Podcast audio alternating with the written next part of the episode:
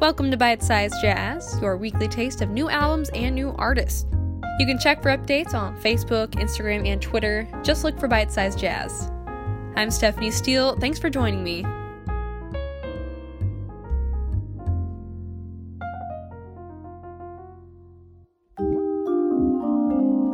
I had a great time talking with our next guest, the fabulous vibraphonist Patricia Brennan, and we chatted about her latest album, Maquishti. Now, this album is innovative because she not only brings the vibraphone out from the back of the orchestra or jazz band into the middle of the spotlight as a solo instrument, she also creates a whole new world of sound possibilities by adding effects through guitar pedals, a brilliant new idea for the vibraphone, which you can hear on Maquishti. What made you choose that particular name for the album? Yeah, so it's actually a word that I created based on a Nahuatl word, which is one of the native languages in, in Mexico that's that's still spoken now in, in certain regions. I think particularly central Mexico. Um, and the original word is called Maquixtia, which the literal translation would be to liberate. But there's more to it than that. It could be being liberated physically, but also emotionally, spiritually, you know, kind of has a deeper meaning behind it. Um, so this whole album was sort of, a, I guess, a documentation of a journey that was my search for that kind of freedom as a musician and improviser. You know, I was that was always my constant motivation since I started as a classical percussionist and just trying to always break that little box that I was always felt that I was put in. So I kind of connected with that sentiment, and I felt that using um, a variation of that word would be a, a good a good title for the album. What were some of those chains that you felt were kind of holding you back that you wanted to break through? Yeah, so I think, you know, starting from the beginning, I was a classical musician. You know, I started with classical piano, and, and, and, and when I was living in Mexico, I used to play with symphony orchestras there. And, you know, within that t- style of music, uh, even though I love the music so much, I always felt restricted, you know, because there's no improvisation, there's uh, as a percussionist there's even more restrictions. You know you don't really have sometimes that much to play you know and uh, so i just always felt that i wanted to do more and i wanted to sort of break from that. So that was sort of like the first breakthrough. You know i wanted to write my own music instead of playing somebody else's. I wanted to improvise a little bit instead of just being restricted to to a piece of paper. Um, and then you know later on that led me to study uh, jazz, like con- conventional, you know, I guess straight ahead jazz, you know, was usually you will learn in school. And, and when I was starting to do that, I also started to feel a little bit of like, well, I'm trying to look for for other ways of improvising and other ways of moving through chord changes or other ways to improvise without using melodic or harmonic elements maybe using texture maybe using silence maybe using other elements of music. And so that was another way of sort of breaking through uh, a certain standard you know that was i guess at the time imposed. And uh, and then you know as i keep moving forward there's always sort of that feeling that like well as a vibraphonist you're determined to play the instrument in a certain way. What if i try this? You know that a pianist does or a guitar player does and sort of break through the the um, I guess expectation of what a vibraphone is supposed to do on the instrument. So those are sort of the little, you know, breakthroughs that are happening throughout the the journey, and and the album kind of encapsulates a little bit of of that. Yeah, one thing I really love that you do is the way you put the the guitar pedals on the vibraphone. I mean, where did you first get that idea? It was so cool. It was rooted in, in the idea of, of expanding the sonic palette of the instrument. Uh, one of the things, you know, I played piano for many years. I still do, you know, but I started as a pianist. And one of the things that I love about piano is the availability of that lower range. You know, that I, as a vibraphonist, I don't have that. It only gets to a few notes below middle C, and, and that's it then I lack sort of that that low end that, that I really love. And so one of the pedals that I use there is a pedal that allows me to lower entire octave or two octaves below what I'm playing, so I can create the illusion of that huge range, even though the instrument is still the same. And sometimes I use some textural, like some delay, you know, to kind of create sort of that. Um, almost like a, a, ethereal vibe in the piece, you know. And and I think the use of pedals is not so much like it like I'm just gonna keep playing the same way but change the color. It's more using them in a compositional way, in a improvisatory way, where whatever texture I'm looking for is part of the actual uh, integral part of the piece, you know, instead of just changing the color and playing the same line or same melody. So yeah. Yeah, so it makes it so your music is more based around the texture. Exactly. Like the bowing piece away from us, you know, the, the pedals are crucial for that. A lot of people think that I manipulated or edited, but it's all played live. So what I'm using is I'm bowing the vibraphone, which already naturally it extends the resonance of the bar by sustaining with the bows. But then the delay pedal and the little effect that I added, it kind of created this organ-like or orchestra-ish type of, you know, uh, sustained um, uh, sound, you know, and almost like like Mahler symphonies, like like the first Mahler symphony starts with like a like a bed of sound in the violin section and just sustaining that while while other things happening there.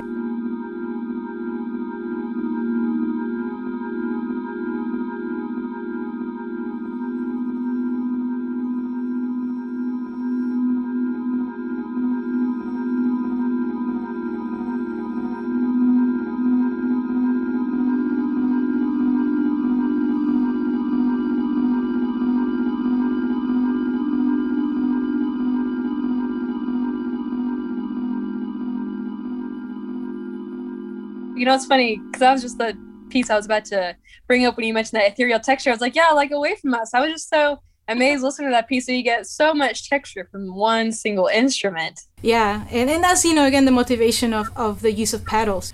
Is ultimately the goal is the music and and what am I hearing, what am I looking for, and how can I get it from the instrument that I play. You know, I'm not a pianist. I don't have the orchestra in in the studio, so how can I recreate that vibe using what I have in in in um in, in the studio? So yeah. So I am curious, how does it work with like hooking up the guitar pedals to a vibraphone? Yeah, so I have uh, an amplification system um, that basically each bar of the instrument has a pickup, and then that's connected to the amplification bar, which connects to a mixer.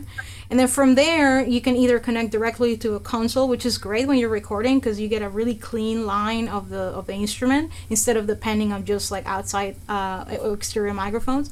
But also, you can connect the mixer to a, a pedal board and that's what I did in, in the record. So it's connected to a pedal board, and then actually I recorded via the amp because sometimes you can record the pedal board directly to the console, but then you know the amp kind of adds another almost like um almost like like vinyl like that sound that you get you know a little like like almost like organic feel. So so that was sort of the idea of doing it that way uh, via the amp and then goes into the console. Um, but it's interesting because what i'm hearing i have to hear the effects on the headphones. Because if i don't have the headphones all i hear is is what i'm doing on the vibraphone. And, and the whole idea is to interact and use what you're hearing from the effects as part of the improvisation of the piece. Um, so that was always something that I had to, you know, keep in mind when I was recording this record, just to make sure that I can hear what's going on. So you know, it gives me the full picture. Yeah, that is so interesting. Yeah, I was so curious about that. I was like, how does she do that? Because like vibraphones, you don't usually think of it as like being hooked up to an amp or anything. Yeah. Definitely, yeah.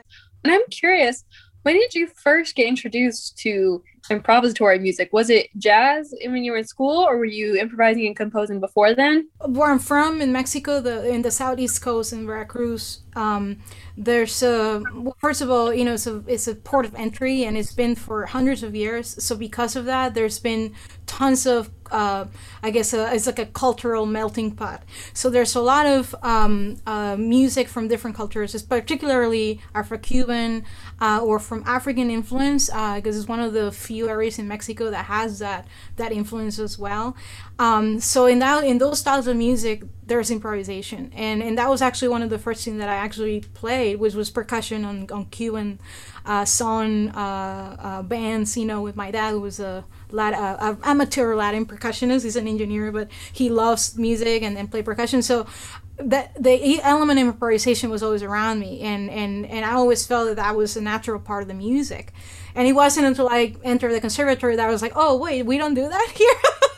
You know so um so that was always i guess why i always had that bug inside of me. But I, but i used to do that before. I used to see people do it and i wanted to do that and all of a sudden i can't do it anymore. So that was my first exposure to i guess improvisation Um, and then in my search for kind of trying to do it again, jazz sort of was sort of the closest thing, you know, to in a school setting that I was like, well, I'm going to go to a jazz program so I can explore that that that element.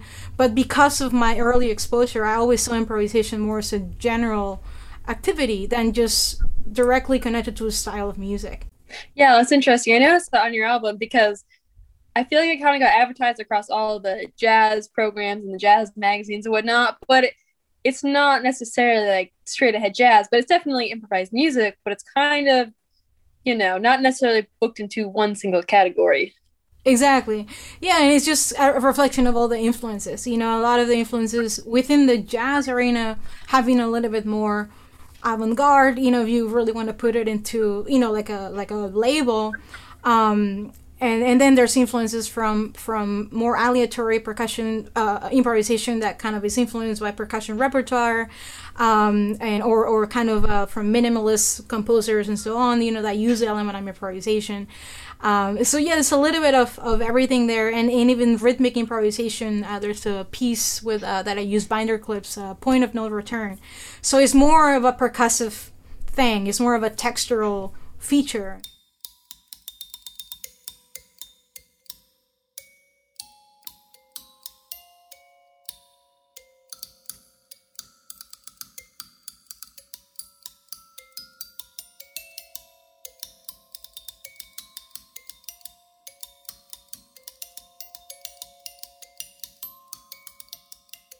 But the improvisation pieces that are on the album, were those the things that you had kind of had an idea of what you wanted before, or did you just go into the studio and say, I'm to make this up right now?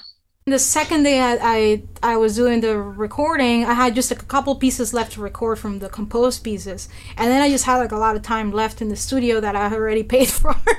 so I, my my was actually my husband, you know, was kind of like, why don't you just improvise something? And I was like, sure, you know, like let's just take advantage of the time. I have the instruments here and everything set up. So, but yeah, it was kind of more in the moment, you know, and it was nice to put myself in that space. It was just me alone in, in the studio and and then just really trying to connect to some kind of vibe. That was my only guide at the beginning. Like, what do I want? Where do I want to go with this?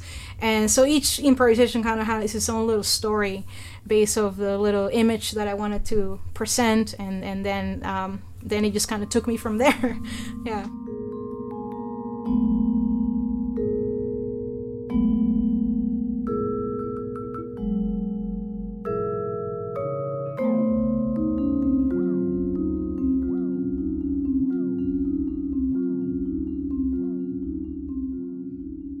Improvising like that, you kind of mentioned you were going for a vibe. So do you usually kind of start from a particular emotion or story in your head, or you just kind of try to keep your mind blank and just go with whatever happens?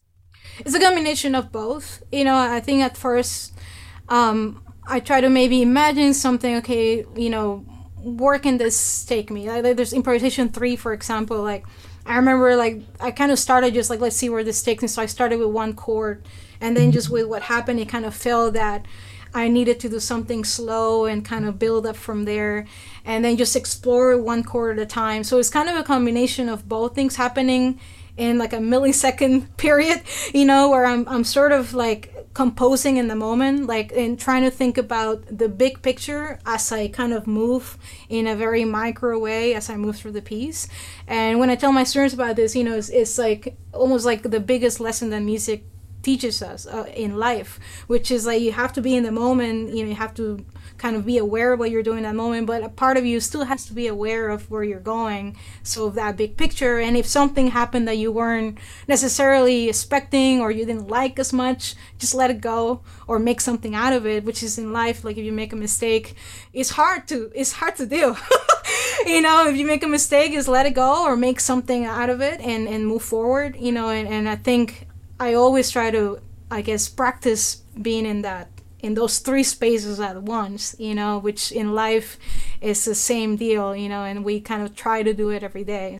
So in the future, do you think you'll be touring this album, doing solo performances? I want to work with a visual artist with it too, because a lot of people have said that it really triggers some images or some other, you know, kind of um, um, expression, not just the, the sonic expression. Um, so I definitely want to pair um, or work with a visual artist that will kind of help me bring the, the sonic experience into into a, a visual way and and maybe base the tour on that. So maybe not traditional venues, maybe some traditional jazz venues, but maybe some museums or or things like that where it could reach kind of in a multidisciplinary way. Right. You know, now that you say that, I can totally see that. It kind of reminds me of um I think it was the Rothko Chapel in Texas when they had the the big paintings on the wall and he wrote the piece specifically to go with the paintings. So you kind of sit there and meditate and look to the paintings. Like now I'm thinking about that. I'm like, yeah, I could like sit there and meditate the heart to this music. I I can totally see that. That's actually you know uh, the piece Rothko Chapel is one of my my favorite and biggest influence. Morton Feldman is one of my my favorite composers, and uh, so so yeah, so it's like and he had sort of that that idea too of, of, of the combination of, of of visual arts and music, and uh, just like with life, you know, the connection that exists between them. And not just from a structural place or technical place, but also from a more um, emotional place. And uh, so I definitely want to explore that with this record and, and take advantage of, of this of this project, you know, to do some kind of multidisciplinary um, project. We've been listening to an interview with vibraphonist Patricia Brennan for Bite Size Jazz. You can check out her solo album Maquishti on any major streaming platform or support her music by buying the album on iTunes, Amazon Music, or her website, patriciabrennanvibes.com. You can also listen to more interviews like this from Bite Size Jazz on Amazon Music, Google Podcasts, Apple Podcasts, Spotify, Anchor, and Breaker. Like and subscribe to stay up to date with the latest interviews. I'm Stephanie Steele. Thanks for listening to Bite Size Jazz.